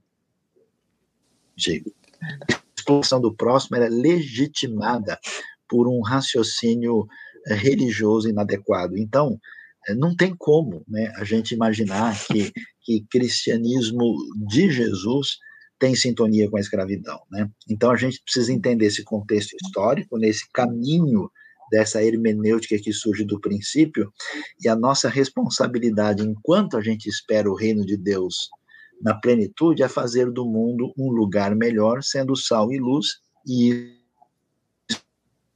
isso envolve combate a todo tipo de maldade e opressão e, e qualquer tipo de exploração do próximo. Jonathan, você que está mais sintonizado com as outras perguntas, faz aí, porque com a minha desconexão tá aqui, você me ajuda aí para levantar. Eu acho, eu acho que tem, tem, muitas, tem muitas perguntas aqui que envolvem essa questão, principalmente da, da, da atuação. Eu acho que o, o Carlos ele mencionou muito bem aí a respeito do tripé que nós devemos é, é, seguir, né? A questão do combate, da, da repressão, mas também das outras ações que envolvem uma conscientização e uma, uma, uma, uma abertura de oportunidades. Mas a, a, tem uma questão, eu quero até estender um pouquinho esse assunto, tanto para a Jorgelina quanto para o Carlos, e o Saião também pode falar isso depois, é, um pouco mais para frente, que a gente vê que, por exemplo, nós temos países como países europeus, é, onde você consegue ter uma. É óbvio que falar de, de igualdade, igualdade plena não existe, né? Mas existe uma, uma certa isonomia da aplicação de recursos para a população. No caso do Brasil, isso é uma. É, é eu, Aí eu vou entrar no campo da política, que não, não é o tema da live, mas eu, eu, eu, eu para algumas pessoas que tentam discutir isso comigo, eu ainda vejo aquele livro, eu sempre esqueço o nome do autor, mas o nome sempre está na cabeça, que é o livro da Casa Grande Senzala, não é? Que a gente parece que ainda vive nessa realidade, né? Parece que ainda existe um grupo de pessoas que se sentem donas de todas as riquezas do país, porque aquilo que o Carlos mencionou agora há pouco, para mim é o mais importante, como que o Brasil consegue tornar essa pessoa, vamos dizer assim, não produtiva para a nação, mas produtiva para si mesmo, né? A pessoa está numa situação hum. de exploração, ela está numa situação é, de, de, de, vulnerabilidade, e aí você tenta retirar, mas como é que a gente consegue recolocar essa pessoa num, num método de produção que ela possa não apenas subsistir, mas viver, né? Mas produzir, mas ter futuro. É, é a história que eu acho que foi a Jorgelina que mencionou do chinês que estava preso. Hum. Ah, eu sou escravo, mas meu filho nasce livre. Como é que a gente muda essa realidade num país com tamanha desigualdade? É, eu acho que esse é um, um, ponto interessante que a gente tem aí para abordar. Né? É, eu, eu penso que, assim, primeiro no Brasil a gente tem uma, uma um, um desafio ainda maior. Né? Nós, é sempre importante a gente lembrar que nós fomos o penúltimo país no mundo a abolir a escravidão e o último país a abolir a escravidão nas Américas. É, a gente aboliu a escravidão mais de 100 anos depois é, do primeiro país a abolir a escravidão aqui nas Américas, né, do Haiti. Uhum. Então, assim, é, não adianta a gente imaginar com isso, a gente cair na tentação de imaginar que nós não fomos e não somos uma sociedade profundamente marcada no seu nascedor e no seu desenvolvimento hum. pela mentalidade escravocrata. Né? O, o, o Sayão lembrou bem as características da escravidão, como elas vão mudando, né? Não dá para você comparar a escravidão do, dos tempos bíblicos é, com a escravidão colonial e com a escravidão atual. São uhum. coisas completamente distintas, né? A escravidão dos tempos bíblicos não era fruto de ganância e de exploração, era até um ato de misericórdia né, de povos que eram dominados e que estariam condenados à morte, e aí alguém salvava dizendo, ó, oh, você não vai morrer, mas você vai, você vai trabalhar como escravo. É completamente diferente da exploração colonial e depois daquilo que a gente está vivendo hoje. Né? Agora, é, é, e eu estou falando isso pelo seguinte: as implicações da escravidão até hoje no Brasil. Né? A gente tem um, um racismo estrutural no país que é fruto do quê? 300 anos de escravidão. Quer dizer, o último país do mundo, a, a, praticamente o último país do mundo a abolir a escravidão. Nós construímos a nossa sociedade, o nosso jeito de fazer negócio, o nosso jeito de fazer política, o nosso jeito de pensar a economia, o nosso jeito, lamentavelmente, o nosso jeito de ser gente, não é nem gente, baseado nessa, nessa construção de castas. Né? Aquela escravidão que tinha característica, característica étnica, que afetava os nossos irmãos africanos aqui no Brasil, está aí até hoje, com, com os seus desdobramentos. Cara, os números do Conselho Nacional de Justiça: 1% dos magistrados brasileiros são negros. Né? Os negros são, enfim, são minorias, é, são, apesar de serem maioria populacional, são minoria é, é, no, no, controle dos meios de produção. E por aí vai, no, no, no então, nas universidades, como os professores universitários, enfim, por aí vai. Quer dizer, por quê? Ah, isso é porque, enfim, acham, tentam achar mil motivos. Não, a gente tem uma dívida histórica. E essa dívida histórica passa por aí, Jonatas, passa pelo desafio que a gente tem mínimo de empatia com quem hoje é resgatado recebe uma indenização, mas amanhã vai voltar para aquela condição se não tiver uma oportunidade. Sim. Se não tiver política pública, mas só vai ter política pública, de fato e de verdade, só vai ter orçamento, uhum. quando a sociedade disser isso é importante. Isso não pode mais. Enquanto a gente pensar, e muita gente ainda pensa, talvez a maioria, lamentavelmente, ainda pensa o seguinte: ah, mas o que, que eu tenho a ver com esses caras? Eu me lembro quando eu comecei a trabalhar com trabalho escravo, Alguns deputados hum. colegas falam para mim: você está louco, Bezerra? Você está maluco? Você vai trabalhar com isso, isso, isso não dá nenhum voto, isso cria antipatia e isso ainda vai te quebrar nas possibilidades de financiamento de campanha, porque os detentores da grana vão te querer mal. E aí me falou, mas por que, que você vai se meter nisso? Eu falava, pô, eu vou me meter nisso porque isso é imperativo de fé, eu não tenho como fugir disso. Não tem jeito. Entendeu? Se eu estou aqui nesse lugar, historicamente fui colocado aqui nesse tempo, assim, é, o mínimo que eu tenho que fazer é enfrentar isso. Né? Agora, isso muda como? Muda com consciência, né? E aí eu penso que a, a, a, o evangelho de Jesus, o evangelho que a gente prega, precisa ser essa ferramenta de mudança de cultura. Eu sei que eu dei, um, dei uma volta, ampliei mais a sua pergunta, mas é porque ela é uma pergunta muito desafiadora e muito complexa. Porque sem mudança de cultura da sociedade, eu creio em mudança para mim mudança cultural passa pela ótica do reino, passa pela lógica da metanoia do evangelho.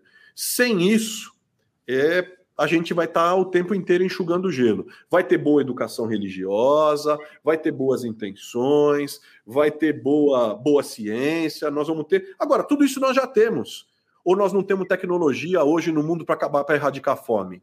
Ou nós não temos recursos naturais suficientes para erradicar a fome no mundo, para erradicar o trabalho escravo. Claro que temos. O problema está no coração e na mente. Né? E aí a gente só quebra essa lógica, só quebra essa, só, só destrói essa lógica sistêmica a partir daquilo que nós estamos falando aqui num ambiente de fé, a partir da metanoia. Não tem jeito. Uhum, sim.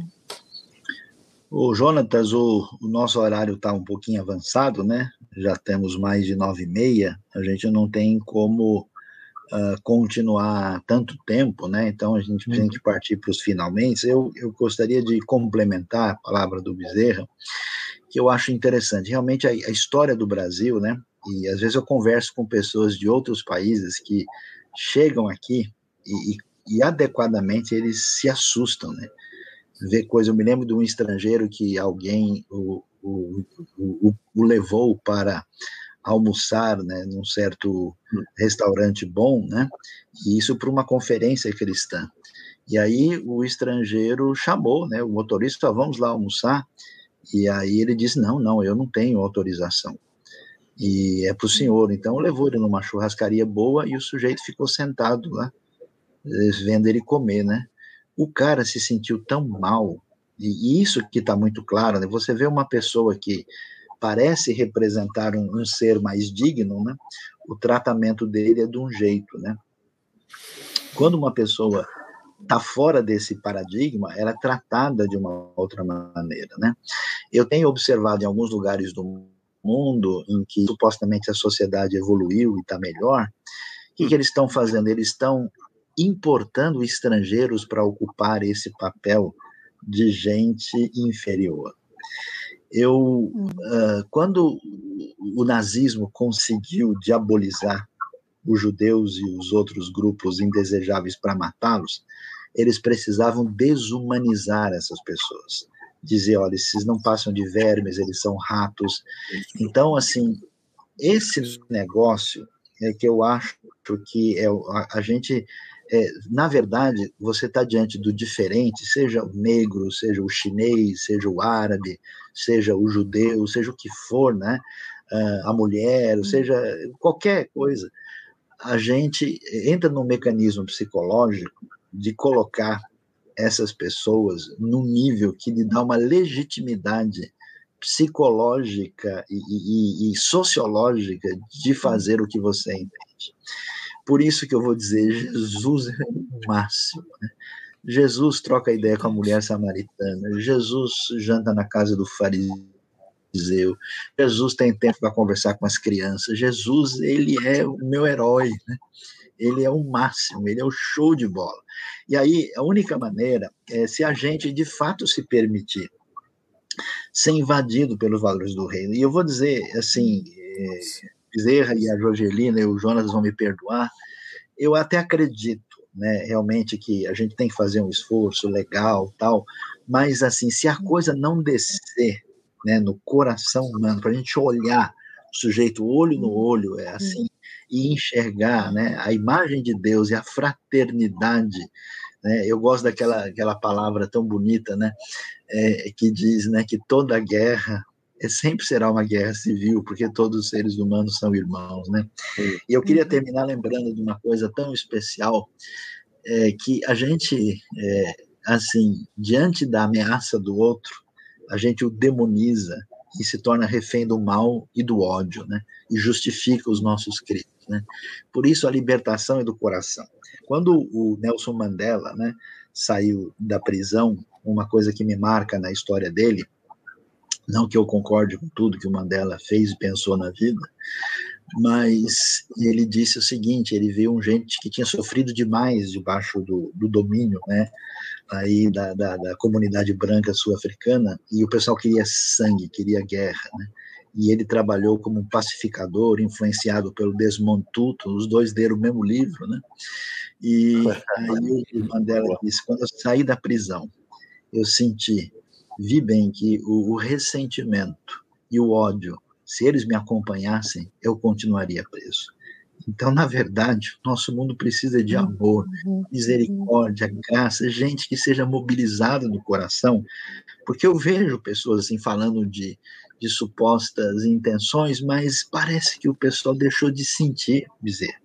Parece que as pessoas deixaram de ter alma, eles se tornaram refém dessa máquina maldita de desumanizar as pessoas e torná-las esses robôs estéreis malucos. E essa realidade você encontra nesse processo de pasteurização da fé, onde as pessoas, a fé virou, né, é, como diziam os, os, os, estudiosos lá da escola de Frankfurt, até ela foi engolida pelo sistema de uma maneira que a coisa está muito estranha. Então, assim, eu queria aqui agora conclamar todo mundo a se movimentar no seu coração. É, o que hum. você tem diante de você. Está vendo os cinco pães e dois peixes? Entrega eles agora. Você pode fazer diferença. É pegando uma criança, ajudando um refugiado, dando do seu recurso, investindo na vida de quem está numa situação de necessidade, que é a única maneira da gente realmente fazer diferença e que Deus nos abençoe. Palavras finais aí do Carlos e, e da Jorgelina. Ah, só agradecer, só agradecer por esse espaço tão, tão, eu diria tão singular, um espaço qualificado em que a gente pôde pensar, refletir e, enfim, repensar os desafios da vivência de uma fé integral no lugar que a gente vive, no tempo que a gente vive, na sociedade que a gente vive. E eu encerro pedindo a Deus sabe, misericórdia, capacitação, para que a gente jamais esteja entre aqueles que falam uma coisa e fazem outra, mas que ele nos dê consistência, coerência entre aquilo que a gente fala e aquilo que o jeito que a gente vive. E eu, quem faz isso não tem jeito, é o Espírito Santo de Deus, é o Evangelho de Jesus de Nazaré. Bezerra, deixa os seus, deixa os seus, deixa os seus contatos aí, o que você quiser para divulgar para as pessoas. se alguém quiser falar, uma forma mais fácil, o meu Instagram é carlosbezerrajr, arroba carlosbezerrajr é o meu Instagram, é super fácil, vai lá no direct box, manda uma mensagem para mim, às vezes demora um pouquinho, chega muita coisa, mas eu uhum. costumo responder todo mundo. Ótimo. Amém. Jorgelina. Cada, cada live é uma aula para mim, né?